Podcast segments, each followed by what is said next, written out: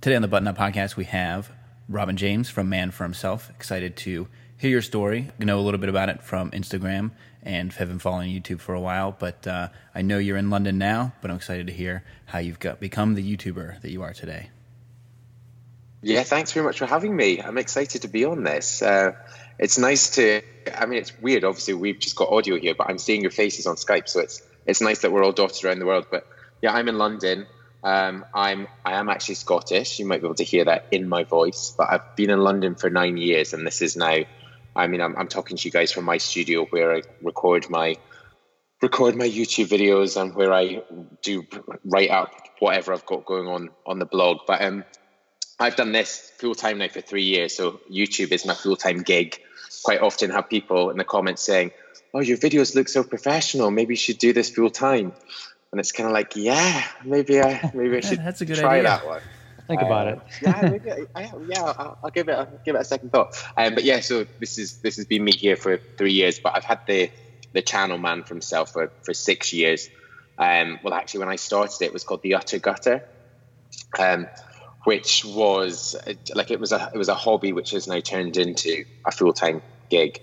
Um, but it was really me seeing an opportunity, and I'm in the men's space, a sort of passion project that I had to look at style and grooming and to kind of just like mess with products and get a bit dressed up and create some videos, which I thought were amazing, but looking back are, are quite cringe. But I think we all have that sort of the evolution of what we do and, and sort of make those, it's not necessarily mistakes. It's, it's an evolution, but um, my, I got into it because my background's actually in T V. So I, I worked in T V, um, for six years for uh, some of the biggest sort of channels across here in the U K. So I started with Channel four, which is um, one of the sort of big four in the U K. And then I went to Sky, um, Sky Living, which was sort of doing red carpet reporting and premieres, um, and then also doing some uh, sort of digital production. So I was kind of across reporting, shooting, editing, but also kind of the production behind it. And then I finished up at I T V, which is the big commercial one, um, and kind of got to do lots of different things in creating content for some sort of big shows like X Factor, uh, Dancing on Ice, which is the show where they put like Z-rate celebrities on skates and see how long they can stay up. So that was fun. Um, but I kind of got to a point that I was like, I'm, I'm not really into this anymore. And I, and I kind of wanted to see if I could make this Man For Himself something which was like commercially viable. So yeah, I jumped ship, and then in the first two uh, two months of doing it, I earned two hundred pounds, and I was like, yeah, that's it's not really what I expected here. So I was out on the street, and I was a rent boy for six years, and then no, I um, I just I just I just thought, no, this is going to be a thing. So I just I kept on playing on. But yeah, this is me now, kind of settled. Uh, the new office, as I was saying to you guys before we started on this, Um, is like is expensive, and I'm thinking, okay, what what am I doing? But I think it's it's exciting when you kind of have to be like really on your A game and look to sort of change things up, and you know, you go through moments of being in favor of an audience and it seems like people love you, and then you have a moment of like, ah, oh god, yeah, okay, I'm kind of I'm not I'm not the one that they want. Um so it just it makes you think differently, I think, about content. But I've kind of I've kind of jumped around, given a bit of a C V. But I am um, After, univer- um, after university, after school, I studied uh, in Glasgow, um, on the west coast of Scotland. I'm originally from the northeast, near Inverness. Uh, so if you know the Loch Ness Monster, he was my neighbour. Um, I know him pretty well.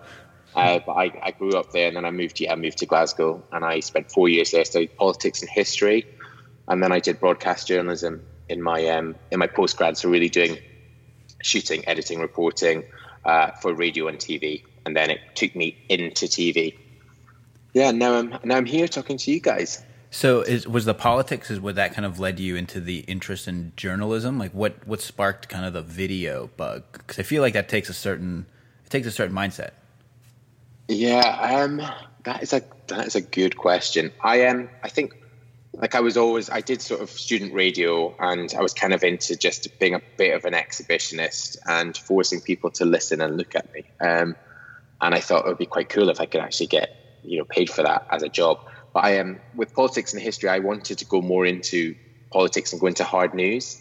So basically doing stuff in newsrooms. And a lot of the people I studied with all went into that. Um, but as it happens, you know, when you finish your your education and you kind of apply for loads of jobs, and it was the it was the recession, and uh, I was like, oh God, I, this is like the worst time to be getting my first job. So I had, you know, applied for my postgrad, and then afterwards it was still a bit like hairy about what was going on. So I applied for all these different jobs, and the first one actually that I got was in reality T V.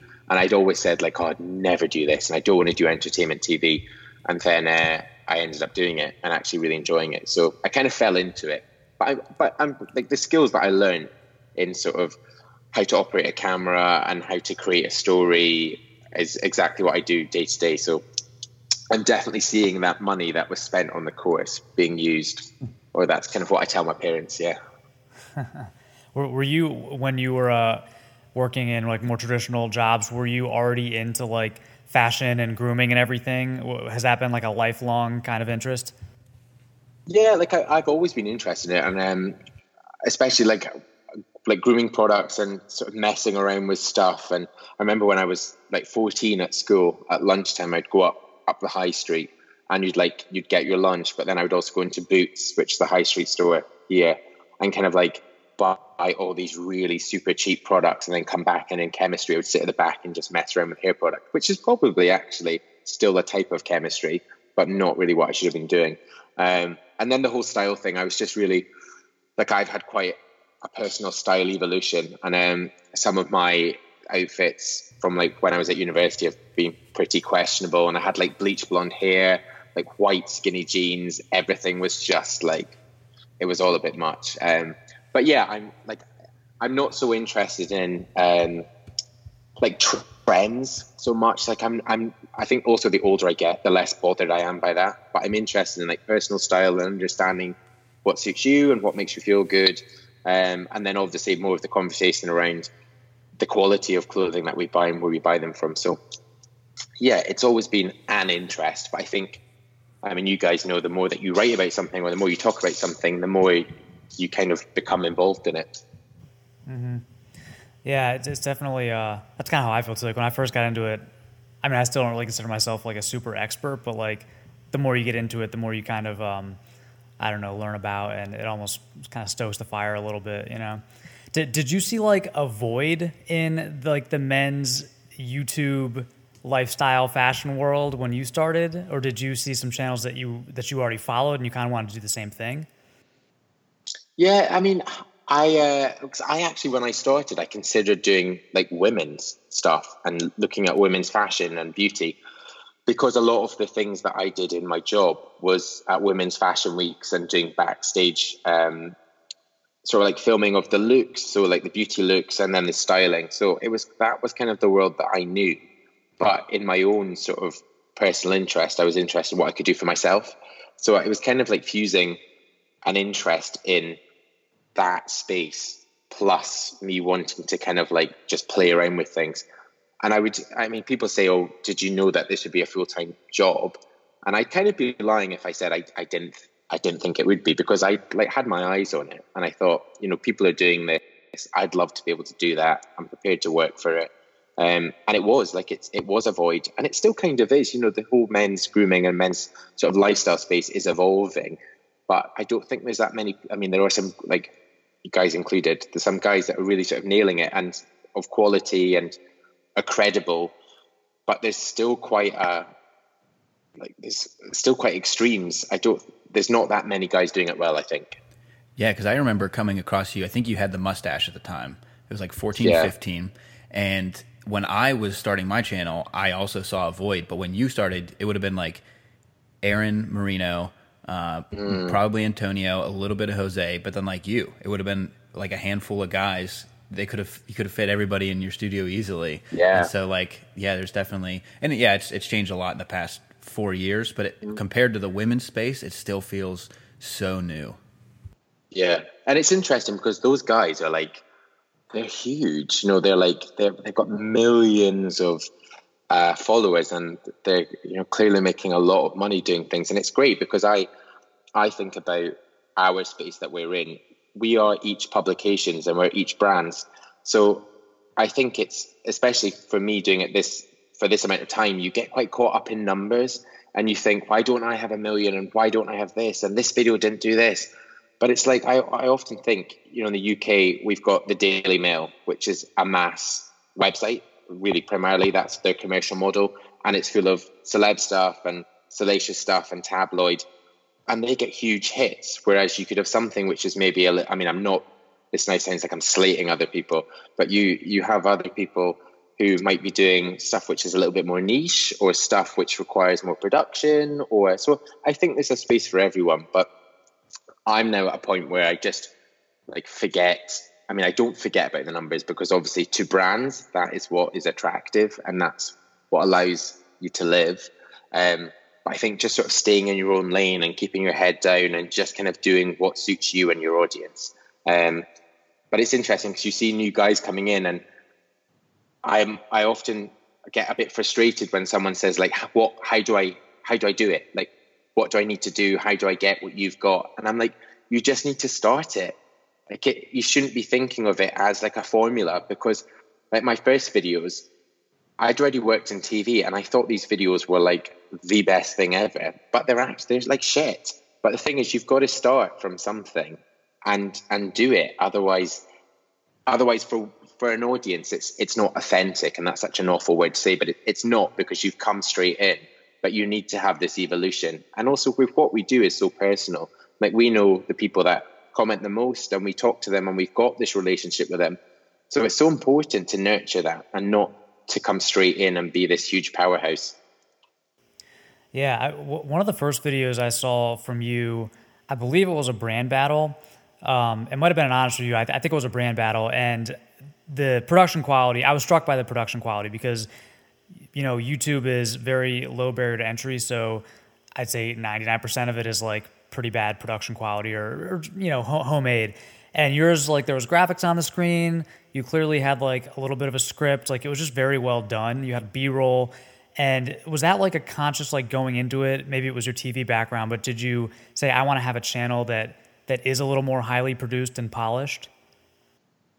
Yeah, I mean, it's interesting you're saying about my production value, because I'm sat here with in an echoey studio with the worst production on this, and you guys have got your like professional mics. So people listening, if they don't know who I am, will be thinking, who is this joker? Um, but uh, yeah, it was kind of, because the way I the way I'd learned um, in my postgrad was like you could never have a jump cut. So a jump cut where someone is uh, talking and then suddenly you can see where they edit is. And they're now in a different space. Like we always learned to have cutaways or B-roll, which literally wallpapered over that crack. Mm. So in my training, if I had ever done a jump cut, I'd have been marked down. So it, it wasn't a case of thinking about extra production value. It was just doing something that I was trained to do. So actually, when I started, I actually scaled back a lot of the production, because I um I thought it would be almost too much coming in with all the bells and whistles. Um, And I, I don't think I, I don't regret having done that, but now it's kind of, as I said, you know, just going back to the training that I had. Um, and also like I make a real point of like spending time to research things and to have a real like understanding of where that video is going. Like it needs to be a story. So it needs to have the start, the middle and the end. And I think a lot of people just start filming and they go like, um, uh, uh, I've and definitely like seen those videos. Yeah, I've also done a like, couple myself. I know I've I have, I've seen them, yeah, and I had done unsubscribe. No, um, not at all. I just I think it's it's it's more comfortable for me to know exactly where I'm going with something. Also, like I'm a big believer in creating content which has a key takeaway. So like every piece of content I create, I need to be saying something. Like is it is it something that someone's learned? Is it like a how-to, or is it like I just think even it's just like one nugget of like interest, because I think also, you know, in the space that we work in, there's, there's like a split in the whole influencer, and I'm doing influencer on a podcast with, uh, with like speech quotation marks, um, air, air marks, air, air quotes, air quotes. There we go. I'm air quoting, which is really great to do on a podcast. Um, but like the, the whole influencer space is, is split in that you've got like influencer models who are gorgeous creatures who can hold up a product and sell it. Or you've got people who could be journalists or content creators that just so happen to have a digital platform. So there's, there's quite a split, but again, there's like, there's, there's room for everyone here. Yeah, I, you know, speaking of production quality, I mean, some of your series, like the um, the Street Styled series, that's like that's a major production. You know, you have multiple cameras and, and you're out on the street traveling to places. So when you do that, like say you have the idea for that, right? And then you do one and you see how it performs. You've obviously done a lot of them and, and, and they, they are performing well, but how much do the numbers influence like whether or not you continue a series like that? It's tricky because I mean, I, so I have a, I've got people that I work with. Beck, who is sat behind me, uh, doing some, some research at the moment into stuff we're working on. I've got Adam, who um, is a videographer that I work with two days a week, and his business partners who've been to scale things up. But we we definitely work as a team in kind of coming up with ideas. And although I'm essentially like a creative director and a producer, we're all kind of firing at things and, and putting it in. But um, in terms of like how much of the numbers affect, it's it's tricky because a lot of the Like I find like at the moment, I think my numbers have kind of like flatlined a bit, but I, I see that as the sort of the lifespan of a channel. And that's why I've moved into this new space. We've got new things which we're working on. And I think it keeps you fresh. So I think anyone that's nailing the numbers, I'd be this. I mean, there's a few big guys at the moment who I, I guarantee will burn out um, because when you have those numbers and they're instant, they're fickle. And it's they're not based upon anything but popularity. So if you base content on one person, it's dangerous because as soon as that person decides, do you know what, I want to settle down and have a family, or I actually just can't be fucked doing the same old stuff, then that is dead.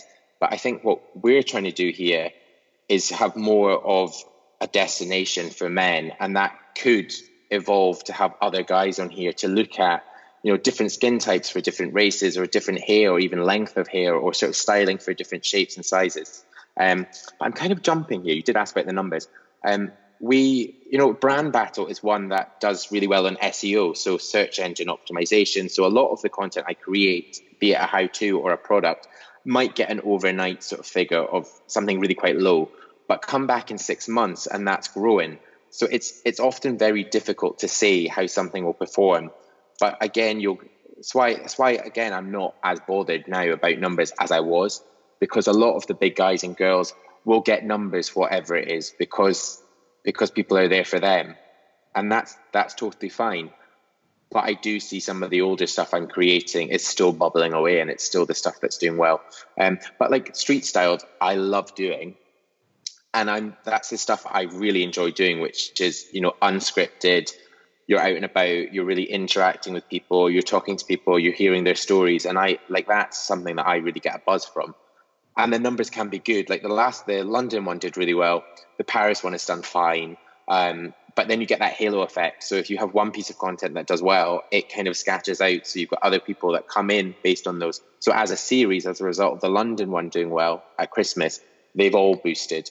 Um, but it's just, it's also like, people sometimes forget that this is also a business, and I I can't afford to be like, oh, do you know what? I'm going to go to L A and just shoot like a street style for four days, and oh, maybe I'll do New York again. It's like I can't afford to do that. You have to you have to make it work financially, and you've also got to be earning money. So it'd be very easy to say yes to every single like face scrub and spin brush and the other C A C that people actually don't buy, and just to like peddle that crap out in every single video. And good on you if you can do that. I don't know if you can sleep at night, but you have to make things work. So I think it's about like stepping back, looking at the numbers, looking at the financial stuff, working out what like joy that gives me and also what it gives the audience. Um, and actually sometimes I do find that I have to do, I have to have these moments of doing content that feels right for me. Like I did a Movember series and we spoke about men's mental health.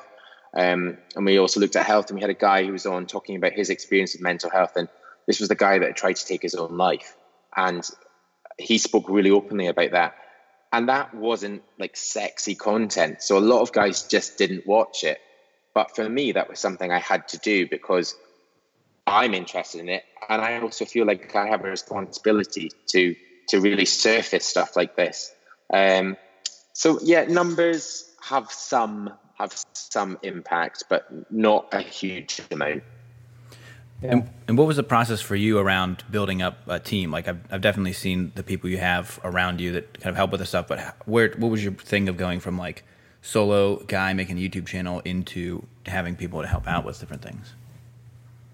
Yeah, so I've I've always been used to to working in a team. Um, like when I worked in T V, we'd have we'd have teams of people working on stuff, and we'd all have our own responsibilities. But you still had this this way of like bouncing ideas off each other and like socializing too. And then having my own channel, I got to a point that I thought, I can't grow this if I don't invest in in what I'm doing and invest in other people. Um, And it's just really nice to be able to have other people, like like-minded people around me, who we can, you know, we can talk about ideas, and we can, it's kind of a more a team thing. Um, and like I, it's it goes back to the whole model of this, which is like I really don't believe in the in the I of like, oh, me as Man For Himself. I like I always say we, because it's like I've got a manager who I work with in commercial stuff. She's involved in this, um, you know.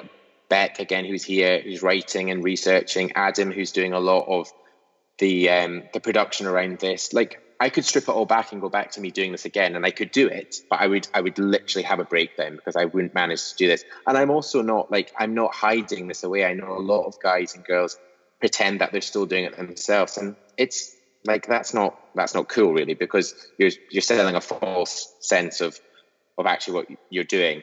Um But I, I just really enjoy having a team. And it, and it means that there still is pressure, and there's pressure because you've got to do stuff and you've got to earn money because you're paying people. But there's less of a pressure in that if I'm not sure about what to do, or I'm not sure about like one word in something, I can literally spin around and say, hi, what do you think on this? Whereas it's so lonely working by yourself. It's like, it's so tough. And when I was working from home, I just worked all the time. And then I would spin around, sit on my sofa behind me, and then I'd see my desk, and I was like, maybe I should just finish that. So you end up just being a total loser. Yeah, totally. It's it's hard to separate it when you're working in the same, you know, space as you're living, and and you're doing everything yourself. What, what uh, one of the questions we get a lot is like, how do people, like creative entrepreneurs, know when to go full time? So like, did you have like a number in mind? Like, when I have this much revenue, I can I can kind of quit the day job? Or how did you know when to go all in? You'll never know. Like I I think it's there's there's no formula to it. So, you know, I did I thought about that, and I was like, oh, should I get to a hundred thousand before I jump?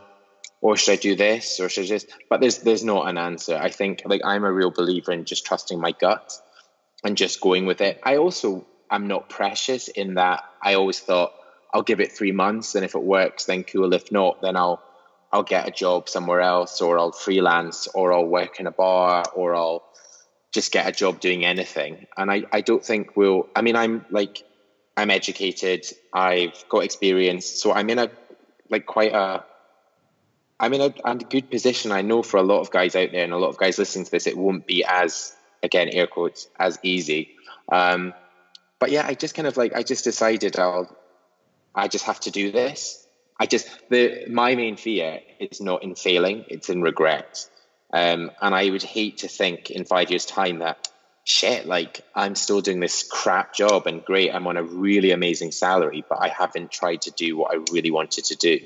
And, and like when I left T V, I was, I had a team, I was working with a team, and I had people reporting into me. And I was kind of moving up in a certain way that could take me like pretty high in what I was doing. The money was really good. I enjoyed it to a certain extent, but I didn't enjoy it enough to stay. Um, and I just was like, what's the point in doing this? Like, you either try something and you give it a shot and it works, or you don't. And that's not failure. That's actually, if anything, that's that's more of its success, to see actually what you can can do. So basically, in answer to your question, you don't know. You just have to do it. And if it works, great. If it doesn't, you're not going to be stuck. Yeah. Yeah. Yeah. One, um, one, one, another theme that, that kind of comes up when we're talking to, especially like YouTube creators, is the uh, negativity on, on YouTube. It seems like kind of a unique place versus other social media where so, it just brings out the trolls somehow. Um, your channel seems pretty positive overall, and I think it's maybe your honesty leads to like mostly positive comments, but obviously you get you get some trolls too. So any any tips for dealing with that? I mean, do you respond? Do you just delete them? Yeah, I respond to everything. I don't delete comments unless someone is, the only time I delete comments is if someone is going for someone else in the comments. Like, I'm like, shut that shit down. This is not the space for it. I don't like anyone going at other people. Like, I'm a fully grown man. I've had abuse from enough people. Like, I just don't really care. So it, a lot of these people are really unhappy in themselves and they're just like saddos. But um, it's, it's, any engagement is good engagement, isn't it? It bumps you up that algorithm of whatever we're trying to do at the moment. Um, so I just like, I'll get back to people and just have a chat about why they're, why, why they're so hateful. Um, but no, it's gen- like generally actually when you reply to someone, they say, oh, I'm really sorry. I didn't think you'd see this, or I didn't think you would reply. It's not what I meant. And then they like D M you and I'm like, come on, yeah. Like chill out. At least like go with what you meant. Like it's cool. We've all got opinions. But uh, it's like my I my audience um, and the sort of community that we've got. Like, and I make a point of always saying, I hate when someone says my fans. No, you're not Beyonce, mate. Like you're creating a couple of videos in your bedroom. Chill out. Like it's an audience, and it's like an audience that's growing, and it's a community. And as I said before, you know, you see the same names, and it's great. It's like colleagues that you're working with. They give instant feedback. You know what's working. You know what's not working. And if someone's got an issue, then let them get on with it. Like it's. It's not damaging me that I know of. I'll probably have a breakdown in like five years time and I'll be like, oh my God, the comment Chris said five years ago is like, yeah, hanging over me. But no, it's uh, the whole troll thing is just like, do you. How, how do you balance the uh, working on YouTube and building that community versus other social media platforms like Instagram, or obviously you have a really nice website, um, which to me, it seems like, at least for my audience, like the YouTube viewers aren't necessarily reading the website and vice versa. So how, how do you manage what to work on?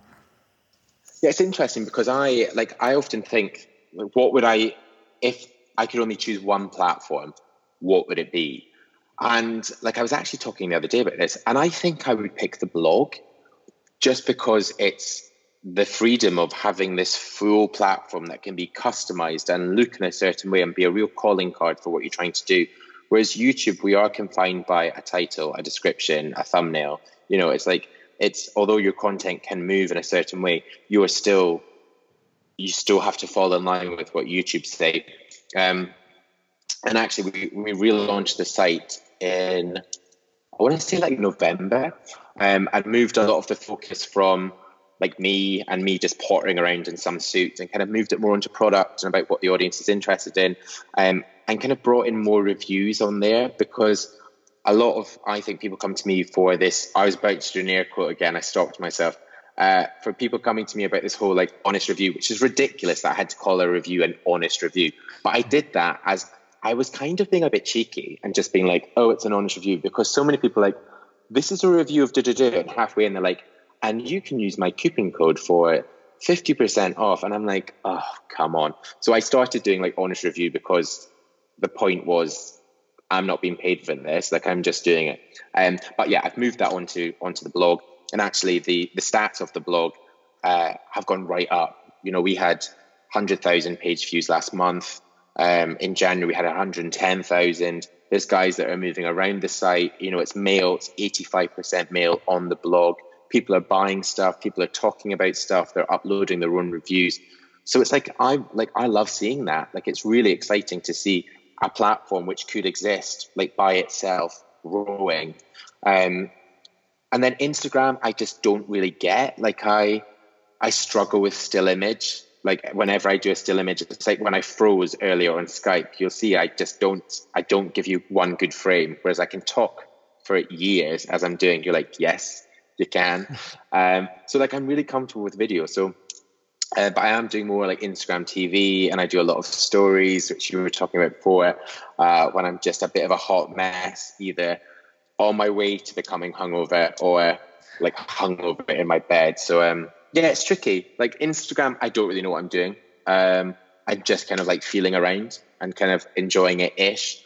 Uh, but my main things, yeah, are YouTube and the blog. Yeah. Speaking of honest reviews, which I actually love that series, and I think it is important to have some actual honest reviews out there. How do you decide which brands to partner with, and do you have any like guidelines for yourself, like I'll only do this this type of paid partnership? Mm.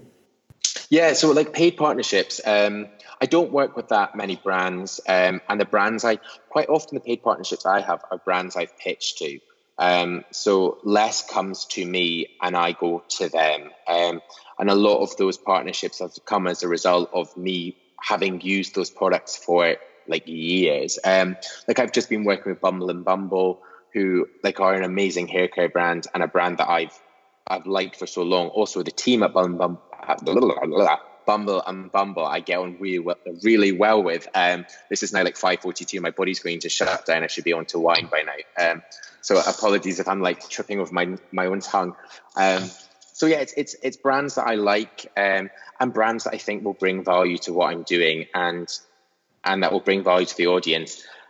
And it's not a case of only working with premium brands that sell products for twenty, thirty pounds. It's about, you know, working with brands that that fit. Um, but I say no to so many things um, because I'd be selling out. Like, and some of the money that you can get offered for stuff is so silly. I'm like, that is someone's salary, and I just um, I'm like, oh, could I could I take that? Like, could I just get a new pair of shoes? I mean, a very expensive pair of shoes. But I'm like, no, because you're going to burn out. And also, I'm just I'm not that I'm not that vibe. Um, When I did my postgrad in broadcast journalism, we got taught that the only people you serve is your audience. And it doesn't matter if someone's paying you. If if it's not right for the audience, it's it's not right. And actually, there's been a couple of times where I've started a like a paid for relationship with a brand. And I should say every piece of thing, every piece of content that that has paid for content, I say, like, I am working with this brand. You'll see it all around it. So I'm not hiding anything away. Um, but there was a couple of brands that had products and I was trying them and I thought, these products are like the worst things I've ever used. Like, this is literally pulling my hair out and this one is making my skin red raw. And I've said to them, like, I can't work with you, or I can post this review, but this review will be detrimental to your brand. And quite often we've been like, okay, bye-bye. And we've just all gone like, uh, like step back very slowly. Um, but yeah, the, like it's, it's, it's no secret that, again, this is a business. You have to earn money, but it's about aligning yourself with the correct brands. Yeah. What will you post a, you know, I mean, obviously you're critical and, and, and you're honest reviews sometimes, but will, will you post a, just a negative review or negative content about a brand uh, if you think it's warranted? Yeah, definitely. Um, it's funny because, again, the whole honest review thing, it came off the back of, um, I did a review on a YouTube hair product and I didn't like the product. Um, I don't personally know the guy, but I know of him and he's very much in the same space. And um, I think it's amazing what they're doing as a brand and as a business. But I don't think people see the like the delineation between one person who's the face of a brand plus everyone else behind them who's who's creating this. So when I go into something and I'm talking about a branded product, I'm not talking about Bob or James. I'm talking about the brand. And an audience can take that very personally. Um, and that's the power of what we do, in that we have people who really trust us and want to support us. But if someone's then saying something which isn't necessarily the most positive of things, it's important to remember that you're not going at a person, you're going at a brand. Um, So that was a negative review. Um, but actually, that I got my most subscribers off that video. Mm. So it's kind of, and I think it was refreshing for someone to say, actually, no, this is not good. Actually, don't spend your money on this. So it's important because, you know, as men, we have, we've got more options than ever before about product. But a lot of these products are so similar. And a lot of products are white label, which essentially means that a brand says, yeah, I'll have that paste. Um, I'll stick my crappy sticker on there and I will sell it for fifteen dollars or twenty dollars. Whereas the same brand could say, I'll take that crappy paste too. I'll change the smell and I'll stick that on and I'll sell it for five dollars. So it's important. And a lot of these guys too are, are young and they've got a limited budget. And I like genuinely would feel awful to think that I am, I'm influencing someone to buy something which is going to stop them from doing something else, like hanging out with their mates or going to university. It's a very expensive hair product. Um, but, you know, it's like, it's important to always be upfront. I think too, like for the most part, the audience can sniff out honesty from a mile away. It's like you see it in the comments on other channels, and then like I've I've seen it on your videos, Robin. I see it on Brock's and myself. It's like people are like, "Oh, thank you for being real." It's like that's that's mm. such a common thing. So I, that makes total sense that you get a lot of subscribers from uh, from that negative video. Yeah, yeah. It's weird though, and it's and it's a shame that you've got to go to that extent and to say honest review, because like we're all I say we're all. we're all trying to do something which is very like authentic and something which is very honest, because that's the people we are, but um, other people don't, and that's fair enough. So you're in London, you're in a major city. Are you connected, like do you go out and meet other, let's air quote, influencers, or like other people in the community, or you pretty much uh, you pretty much keep to yourself? I have an influencer crucifix, which keeps them all away from me. Some garlic. Uh, yeah, I've got holy garlic. Water. I've got, I've got holy water. I've got like I've got a Wi-Fi free zone around them. Um, no, it's like I've got I've got mates in the space, um, like some really close friends, and like I see them, and when I see them, it's like it's phones away. There's no Instagram stories. There's no like tweeting, tweeting. All right, two thousand four over here. There's um like there's there's nothing really showing my age here. Um, yeah, we just like chill out, and we'll like have a couple of drinks and just be a bit silly and just like chat about stuff, and it sometimes spills into work stuff. Um, but mainly no. Um, I go to events of brands that I really like, or I go to events of things that I'm excited about, or I go because I want to share it with the audience that I have, because again, I think it will bring value to them and the content I create. But um, I don't enjoy um, blogger events, and I feel that a lot of people are out for themselves, um, and they're trying to like almost get a, a step up off you, and I'm like, you're barking up the wrong tree here. You're probably going to get nothing from me, um, and I'm a real dick, so you don't want to be mates with me. Um, yeah, so so no, I try not to go to too many things, but if it's a brand again that I like, quite often the stuff I go to, if it, if it's an event, it's because of the P R, like, and some of them are like so much fun. Actually, it's it's them that you can go a bit wild with. Um, a lot of like younger bloggers too are. Um, like so into how they're being perceived, and it's you go to an event and everyone's like like this with it. Again, I'm doing things which no one can see uh, for the listeners. Robin is picking up a phone and he's pretending to be on Instagram stories. Uh, there you go. Um, so you get a lot of people who are just like constantly on Instagram, and then they put their phone down and they're not talking to each other. And I'm just like going around like topping drinks up. I don't even work there, but I'm like, who wants a wine? Do you want a whiskey? I'm just like, we're out to like have a laugh, and we're and we're given so many exciting opportunities and a lot of free alcohol. So just like chill out, live your best life. Yeah. So through the P R people, is that the way you get to sit down with David Beckham? Because I can remember that one pretty distinctly too. Oh yeah, my David Beckham interview. Well, it's funny because I dated David Beckham for five years, so um, so that's that's how we kind of got there. And one morning, I rolled over and I said, David, let's get an interview here. Um, I'll probably get done by his lawyers. Um, I mean, it's let's, let's take this true. public. Yeah.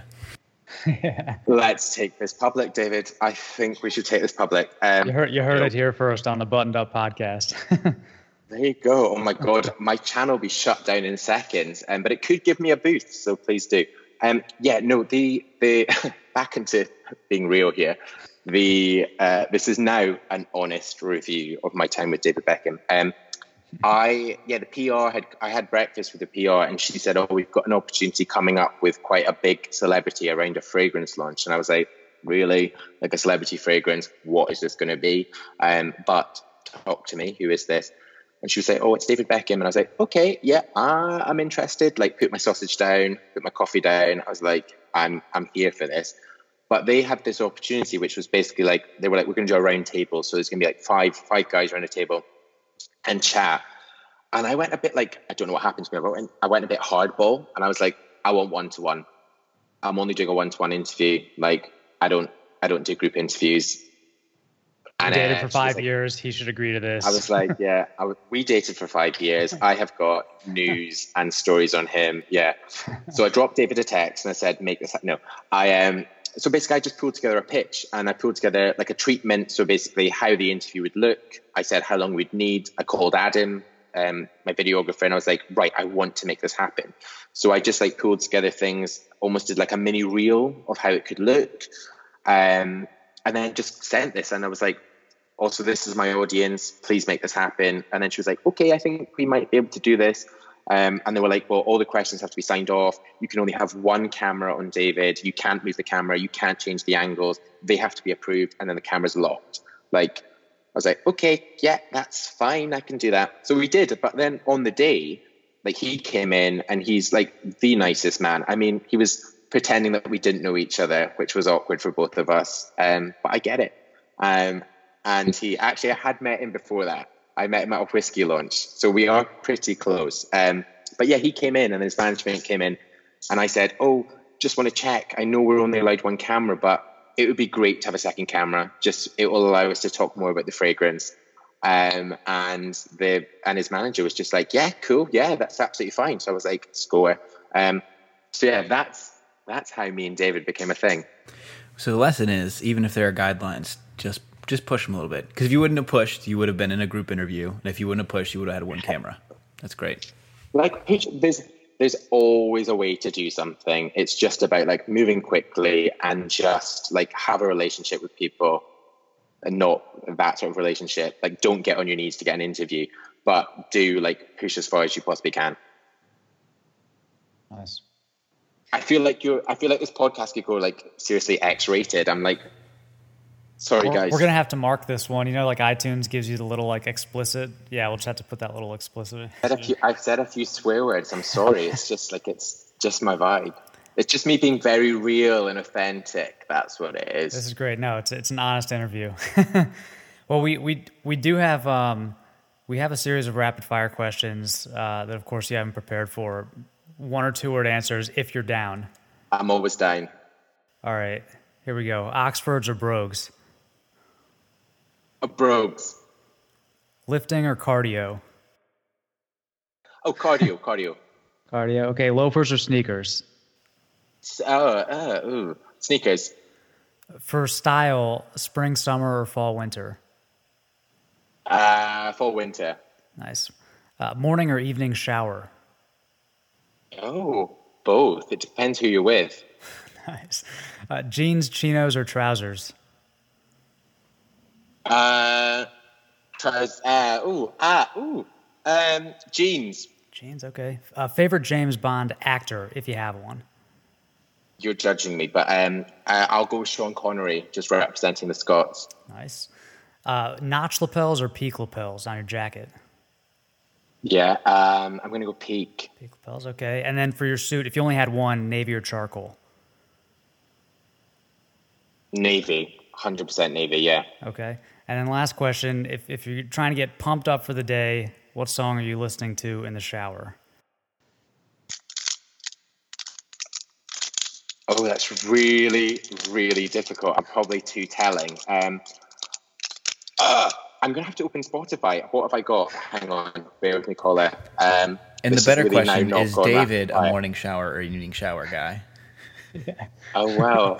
D- David David likes to shower a lot, and that's all I can tell you. And probably maybe a Victoria maybe a Victoria Beckham song, because David did like to listen to those. Mm-hmm. Nice. Yeah. Listen, Spice World was my most watched V H S when I was uh, a young boy. Spice World is very enjoyable. Yeah. What's your favorite scene? Uh, I always remember when they were on the bus, and like I was, oh, yeah. I thought the bus was the coolest thing. My dream, like growing up, was like I want to get a bus and put couches in it. Yeah, I've got a quick, quick fire for you both. Who was your favorite Spice Girl? Baby Spice, mm. Easy. I'm gonna go Scary, Scary for sure. I was actually having a. I'm now just name dropping. I was having a drink recently, and I, um, my friend, like suddenly, like stopped listening to me, which is probably what you're both doing now. and his eyes were like over in the corner of the room. And I was like, who is, like, who's he looking at? And he was like, that scary Spice in the corner. And I literally was like this, like, again, for everyone listening, Robin turns around very slowly and looks across to the corner of the room. Yeah, she was just sat there. Mm. There you go. That was my celeb spot for the evening. Still looking great, I'm assuming. She, do you know what? She actually did look really good. I was expecting her to look a little tired, I'm going to say. Um, but no, she looked amazing. Yeah. Nice. Well, you've navigated our rapid fire questions and, and even uh, put us through the rapid fire too, uh, which brings us toward toward the end of our interview. But um, just a, just the last question, like, what what are you really excited about in the next like six months for for your channel and Man For Himself? The next six months, um, I'm excited about this space that I'm in. So I've moved into this much bigger space, and we've got kind of like plans to. To, I'm going cryptic now, but plans to sort of grow things and pull in different types of content, um, and just kind of like evolve it. Like, I'm just excited to keep on going. Um, yeah. And to get people excited again. um, and also maybe to, to date David again, but I'm, I'm not sure. Another celebrity. He's, uh, he's, he's peaked. He's peaked. Yeah. Yeah. You're looking for up and comers. Yeah, absolutely. Yeah. If any celebrities cool. are listening, please do D M me. D- David, David subscribes, so he's going to hear all of this. Oh, yeah, of course. Yeah, I'll just drop him a text, actually. I'll just let him, yeah. Right. Well, very cool. Yeah, we'll, we'll have to check in um, in, a, in a few months and see where you're at, and I'll be looking forward to the new studio tour whenever that comes. That is something I will have to do, yeah. I'll, I'll pop that down on my content list. Cool. Yeah, man. Thanks for coming on the show. And if people want to find you, where should they go? Um, so I hang out at a bar in Mayfair. Um, so come see me. Or if you want to keep it digital, then I am Man For Himself at Man For Himself, or youtube.com forward slash Man For Himself or man for himself dot com. Awesome. Thanks for coming on the show. Thanks for having me. It's been great. Thank you for listening to the Buttoned Up Podcast, a collaboration between John Shanahan of The Cavalier and Brock McGough of The Modest Man, and we will see you next week.